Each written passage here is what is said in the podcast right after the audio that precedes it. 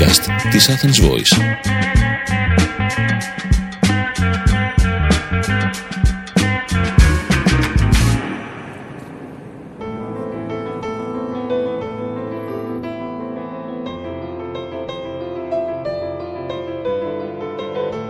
Ακούτε το podcast Μαρία Ευθυμίου, η παγκόσμια ιστορία όπως τη διηγούμε στην εγγονή μου Δάφνη. Συζητήσεις με τον Μάκη Προβατά.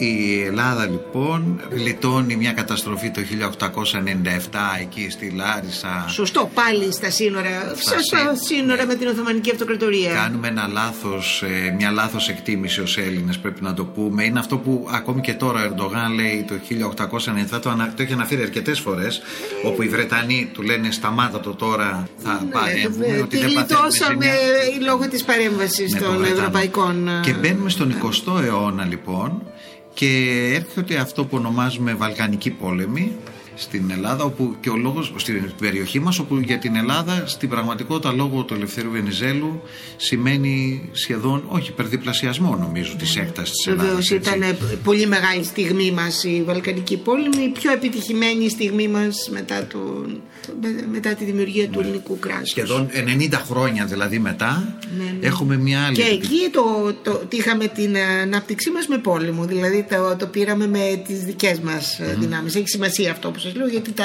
άλλα μας δοθήκανε. Εκείνη την εποχή η, Ευ- η υπόλοιπη Ευρώπη πώς είναι και ο υπόλοιπος, εντάξει η Κίνα είναι αυτή που είναι, η υπόλοιπη Ε, Ευρώπη κοιτάξτε, πώς είναι αρχές το του 20ου χιλιά- αιώνα; αρχές του 20ου αιώνα ε, η- η- τα πράγματα μυρίζουν μπαρούτι διότι είναι φανερό ότι λύγει ο κύκλος των αυτοκρατοριών. Δηλαδή και η Οθωμανική Αυτοκρατορία είναι στην πια πνέει τα λίστια και φαίνεται και είναι θέμα χρόνου η- ο θάνατός της. Γι' αυτό ακριβώς και ε, οι διάφοροι λαοί των Βαλκανίων ε, δράτονται της ευκαιρίας λόγω του ότι ο αντίπαλος είναι πια ε, πολύ πιο αδύνατος από ποτέ να κάνουν τις δικές τους εθνικές κινήσεις και να συγκρούονται για τη δημιουργία εθνικών κρατών. Τέλος του 19ου αιώνα, αρχές του 20ου αιώνα σχεδόν στα, στο Βαλκάνια έχουν στηθεί ε, νέα εθνικά κράτη και ε, η τουρκική πλευρά όλο και συρρυκνώνεται και συρρυκνώνεται οι μουσουλμάνοι Τούρκοι κάτοικοι χάνουν, χάνουν τις πατρίδες που ζούσαν και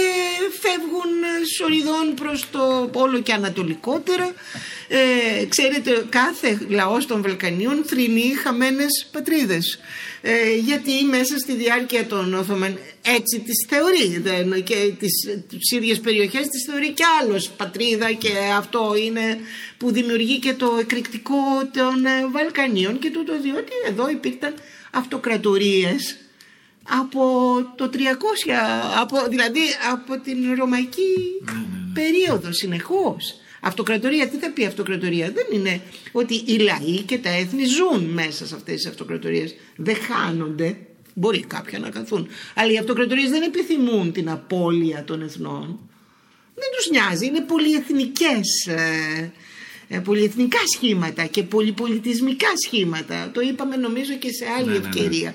Επομένως η, η- τα Βαλκάνια θα μπουν σε αυτή τη διαδικασία. Αυτών των λαών επιπλέον εμπνευσμένοι από τα κινήματα του εθνισμού επιδιώκουν να δημιουργήσουν ανεξάρτητο κράτος και εκεί θα αρχίσουν τα όργανα διότι ε, ο, κάθε λαός ανοίγει το χάρτη και θεωρεί ότι αυτή, αυτή η περιοχή είναι η φυσική του κοιτίδα, αυτά είναι τα σύνορά του, αλλά το ίδιο ανοίγει και ο άλλος. Και, γιατί ήταν κατάσπαρτοι οι πληθυσμοί, ανάμεικτοι οι πληθυσμοί ε, και γίνονται και παιχνίδια εντυπώσεων ε, ενώ στην τάδε περιοχή περιέχουν οι Έλληνες αριθμητικά και είναι λιγότεροι οι Βούλγαροι ή το αντίστροφο ε, παρουσιάζει ο ένας το άλλο ή οι Σέρβοι ή οι Ρουμάνοι, δηλαδή εδώ πε- παίζονταν πολλά τέτοια παιχνίδια. Μύριζε μπαρούτι στα Βαλκάνια και όχι μόνο μύριζε, εξφενδονιζόταν και το βαρούτι.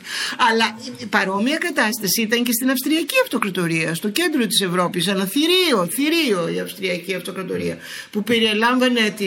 Καλά, η σημερινή Αυστρία δεν είναι τίποτα, μια μικρή χώρα, εννοώ γεωγραφικά. Έχει το ειδικό της βάρος και το κύρος της στο κέντρο της Ευρώπης, αλλά Αυστρία ήταν και η Σλοβενία και η Βόρεια Ιταλία και, η... και σε σημεία της Βόρειας Ιταλίας ήταν και η Σλοβακία και η Τσεχία και η Ουγγαρία δηλαδή ήταν μια μεγάλη αυτοκρατορία στο κέντρο της Ευρώπης. Ε, αυτή ε, θα διαλυθεί. Η δε Ρωσία κατήχε το παν μέχρι την Βαλτική θάλασσα. Αυτή και αν ήταν αυτοκρατορία η οποία η Ρωσία αρχές του 20ου αιώνα θα έχει την, ε, ξέρετε, των Πολσεβίκων, την επανάσταση των Πολσεβίκων. Να πούμε απλά στην, ε, στη Δάφνη ότι επειδή το αεροδρόμιο είναι Ελευθέρος Βενιζέλος η Ελλάδα διπλασιάζεται, δηλαδή με έναν στρατηγικό, στρατηγικά ευφυή τρόπο νομίζω. Ναι, ήταν σπουδαίος ο Βενιζέλος στα, ναι, στα, στα, διπλωματικά. Ναι, στα διπλωματικά ναι, διπλασιάζει ναι. την Ελλάδα και θα μπορούσε, αν ήταν, είναι από αυτά που λέμε τα great tips, δηλαδή αν ήταν κάποιος άλλος, δεν νομίζω θα το. Τι να πούμε, ε, είχαμε έναν πολυπρικισμένο ε, ηγέτη στο τιμόνι ε, mm. εκείνες τις εποχές πράγματι ο Βενιζέλος είναι πολιτικός μεγάλου διαμετρήματος και δεν είναι τυχαίο ότι ξεκινούσε κάθε του μέρα με μετάφραση ενός τμήματος του Θουκυδίδη ναι, αυτό είναι πολύ ενδιαφέρον. Ε, και τον οποίο έχει μεταφράσει και έχει εκδοθεί. Ναι, ναι. Σε πολύ υψηλό τρόπο. Πάρα πολύ ενδιαφέρον. Έχει σημασία αυτό που σας ναι, λέω, ναι, διότι ναι. δεν ήταν πολιτικός, ήταν πολιτικός σε βάθος. Δηλαδή πολιτικός ο οποίος έμπαινε στη διαδικασία των κοινωνιών για να μπορέσει να πάρει τις ε, αποφάσεις. Όχι όλες σωστές, αλλά κατά κανόνα πολύ σπουδαίες. Ο, ο μεγάλος πόλεμος λοιπόν που εκ των υστέρων. Ο πρώτος παγκόσμιος πόλεμος, πολύ σωστά. Προ, προχωράτε την ερώτησή ναι, σας, ναι, γιατί ο πόλεμος ο οποίος έφερε τη διάλυση στην ουσία των αυτοκρατοριών είναι ο πρώτος παγκόσμιος πόλεμος. Από αυτή την πλευρά, ο πρώτος παγκόσμιος πόλεμος είναι πολύ σημαντικός. Στην ουσία έφερε την αυτός επικύρωσε το τέλος μιας προηγούμενης εποχής και ε, επικύρωσε το ότι η ανθρωπότητα έχει μπει σε κάτι καινούριο που ακόμη δεν είχε ολοκληρωθεί. Θα χρειαστεί και ο δεύτερος παγκόσμιος ναι. να πούμε, ψυχρός πόλεμος. Λέγεται πρώτος, λέγεται μεγάλος πόλεμος μέχρι να γίνει ο δεύτερος, κανένας δεν το πίστευε και τότε ονομάστηκε πρώτος και δεύτερος.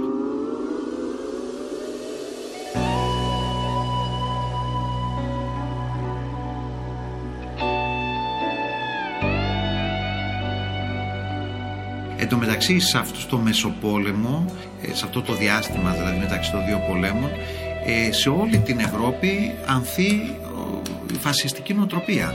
Κυριαρχεί παντού ή σχεδόν παντού. Κοιτάξτε να δείτε, με συγχωρείτε που σας διέκοψα.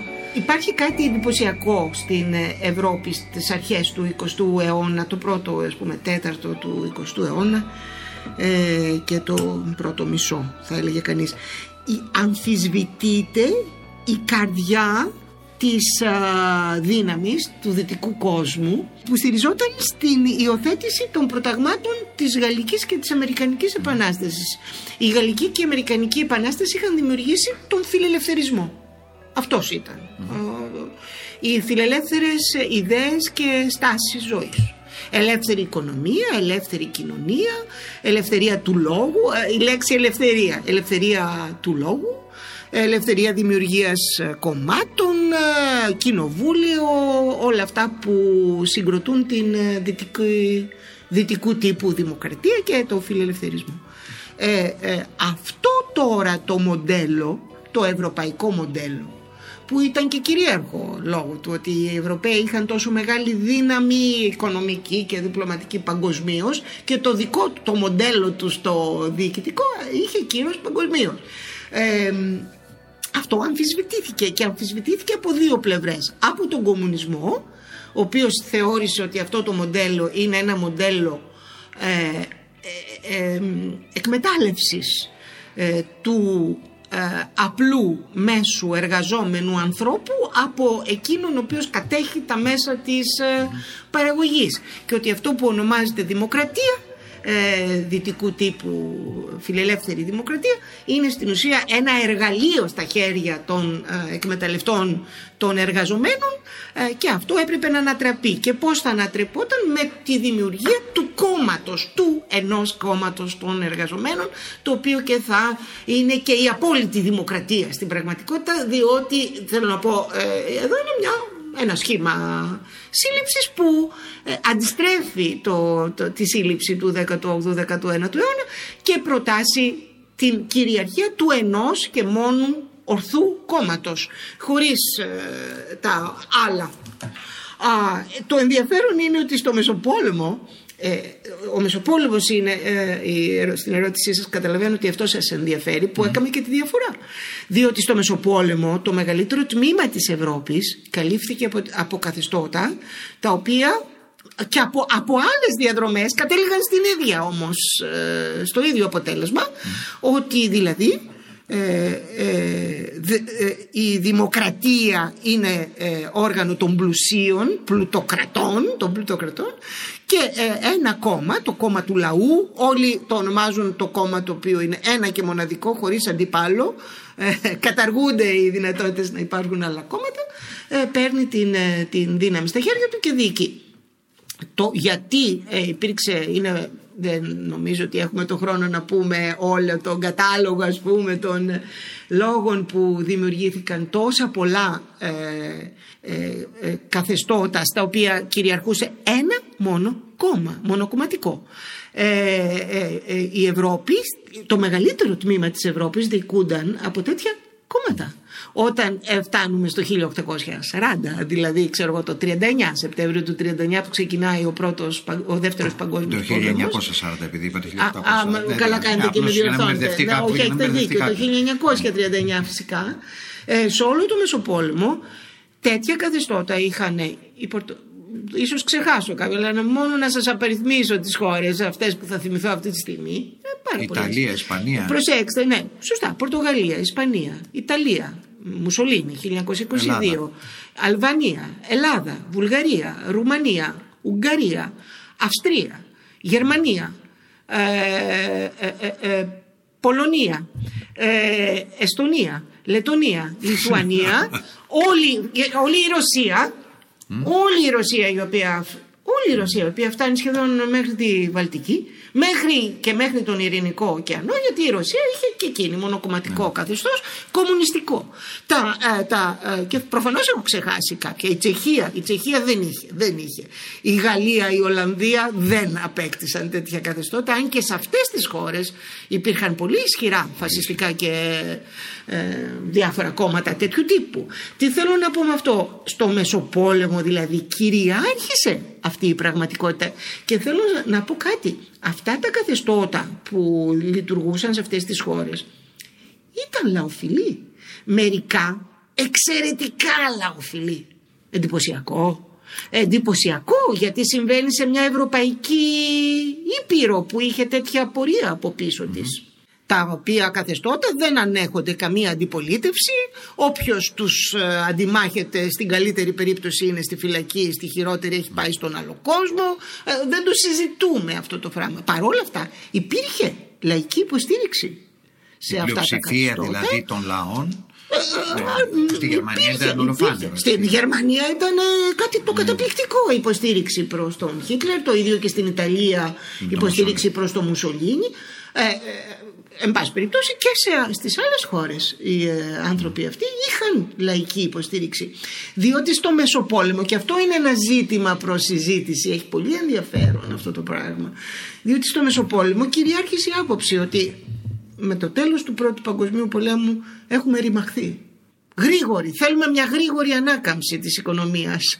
Ε, ξέρετε στη, στη δημοκρατία δύσκολα λειτουργεί το πράγμα. Η δημοκρατία για να λειτουργεί καλά. Θέλει πάρα πολύ προχωρημένους πολίτες και συνειδητούς και τα λοιπά και τότε μπορεί να είναι γρήγορες οι εξελίξεις. Αντιθέτως τα μονοκομματικά καθεστώτα είναι πολύ γρήγορα. Τσακ μπαμ, παίρνεις απόφαση να κάνεις μια γέφυρα, την κάνεις την άλλη μέρα. Ναι, ούτε, ούτε, ούτε συμβούλια, ούτε διαβούλια, ούτε διαδηλώσεις η γέφυρα αυτή θα μου βλάψει αυτό. Ούτε οι οικολόγοι και τα λοιπά οι οποίοι θα πούν το τάδε τάδε. Δεν υπάρχει. Φεύγει το, το μηχάνημα και ξεκινά. Καλός ή κακός δεν το δεν, δεν λέω. Δεν λέω. Αλλά ε, οι απόλυτες ε, κεντρικές διοικήσεις είναι πιο γρήγορες και αποτελεσματικές εκ των πραγμάτων. Λοιπόν, ο μέσος άνθρωπος έλεγε να ζήσω καλύτερα, να βελτιωθεί η ζωή μου. Έζησα την κόλαση με στον πρώτο παγκόσμιο πόλεμο και μπανάνε όποιος να είναι. Να είναι αυτός μπράβο, καλό παιδί μου φαίνεται, καλά τα λέει, κάντο ας πούμε μεγάλε. Ε, ένα ας πούμε το κρατούμενο. Να, πούμε, ε, να πω στη Δάφνη. Δεν ξέρω να σα διακόψω. να πω στη Δάφνη. Καλά κάνετε γιατί εγώ θα σας όχι, να πω στη Δάφνη το εξής, ότι επειδή γεννήθηκε σε μια εποχή που ακόμη υπάρχει η Αμερικανική Αυτοκρατορία, έτσι, αγγλοσαξονική μεν όπως λέτε. Υπερδύναμη μάλλον. Ναι, ναι, ναι. μια υπερδύναμη. Να πούμε ότι εκείνη την εποχή, τη δεκαετία του 30, επειδή υπάρχει και το περιβόητο κράχ το 1929, τη δεκαετία του 30 που συμβαίνει όλο αυτό στην Ευρώπη και οι Ηνωμένες Πολιτείες αποφεύγουν ένα, μια τέτοια περίπτωση ε, κυρίως μέσα από το New Deal του Ρούσβελτ. Νομίζω ότι η παγκόσμια συνεισφορά του Ρούσβελτ είναι τεράστια γιατί κάνει αυτό το New Deal και, και η Αμερική... αποδείχθηκε τόσο επιτυχημένο. Ναι, Ναι, ναι, και- Εκτινάσεται και, και αποφεύγει και τον κλειό αυτόν τον... Ακριβώς, Γιατί ακριβώς αυτό. και στις Ηνωμένες Πολιτείες Αμερικής Αυτό υπήρχε ήταν, ισχυρό αυτό ήταν. φασιστικό, Φασιστικό κόμμα. κόμμα. Και στην Αγγλία υπήρχε. Ναι, ναι. Δηλαδή σε δοκιμασμένες ε, δημοκρατίες του κόσμου και στη Γαλλία ε, ήταν ένα πολύ ισχυρό κίνημα που ε, εγώ όταν διαβάζω ιστορία ταυτίζομαι κάθε τόσο με κάθε πλευρά. Δηλαδή προσπαθώ να μπω και ψάχνω τον εαυτό μου και λέω άραγε άμα ζούσα ας πούμε τι να πω στην Ιταλία της εποχής ή στη Γερμανία ήμουν, ήμουν Γερμανίδα. Θα είχα καταλάβει ε, τον κίνδυνο ή θα ήμουν κι εγώ ανάμεσα στα εκατομμύρια των Γερμανών που υποστήριζαν καταλάβετε τι θέλω να πω Αυτό εκ που των λέτε είναι υστέρων. Πολύ, πολύ σωστό και πολύ δίκαιο αυτό που εκ λέτε. των υστέρων. Εύκολα μπορείς να πεις εγώ ποτέ μα τι- εκείνη την ώρα δεν είχε φανεί ε, για λίγους, σε λίγους ανθρώπους είχε φανεί. Οι περισσότεροι έλεγαν θαυμάσιος κύριος λύνει τα προβλήματα Α, από την, η- και ο Μουσολίνη και ο Χίτλερ είχαν καταπληκτικούς δείκτες α, α- απίθανους στην παγκόσμια ιστορία. Δηλαδή πήραν ανεργία τώρα σας λέω ξέρω εγώ ε, 70% και μέσα σε λίγο διάστημα την καμανή 20% και λίγο έγινε 3% τι λέμε τώρα ας πούμε; Ε, όλα αυτά. Ο άλλος τα μετράει γιατί είναι στη ζωή του και λέει δεν, δεν πειράζει δεν χρειάζονται και πολλές ευκαι- ελευθερίες να πούμε και φυσικά μετά θα το πληρώσει με έναν δεύτερο παγκόσμιο πόλεμο και όλη την εκατόμβη. Αλλά μέχρι να το καταλάβεις μπορεί να μείνεις στη μικρή εξήγηση. Και εσείς και εγώ ξέρετε. Με τις καλύτερες προθέσεις. Δεν λέω αυτούς που είχαν τις κακές προθέσεις. Αυτό είναι άλλη συνομοταξία. Θεωρώ τον εαυτό μου έντιμο πολίτη που θέλει το καλό του συνόλου.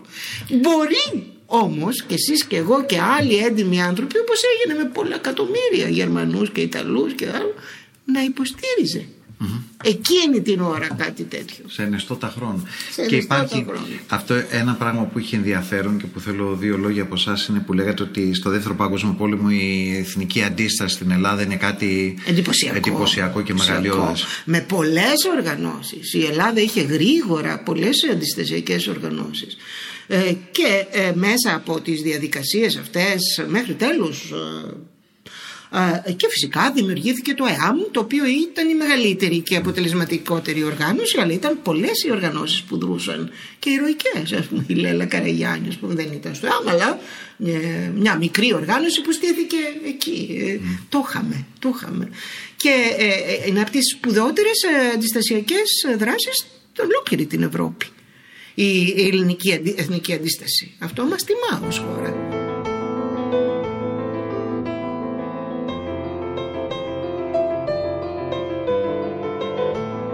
Ακούσατε το podcast «Μαρία Ευθυμίου, η παγκόσμια ιστορία όπως τη διηγούμε στην εγγονή μου Δάφνη».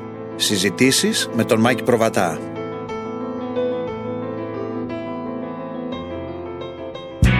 Ήταν ένα podcast από την Athens Voice. Μπορείτε να ακούσετε τα podcast της Athens Voice στο athensvoice.gr και στο Spotify, στο Apple Podcast και το Google Play Music.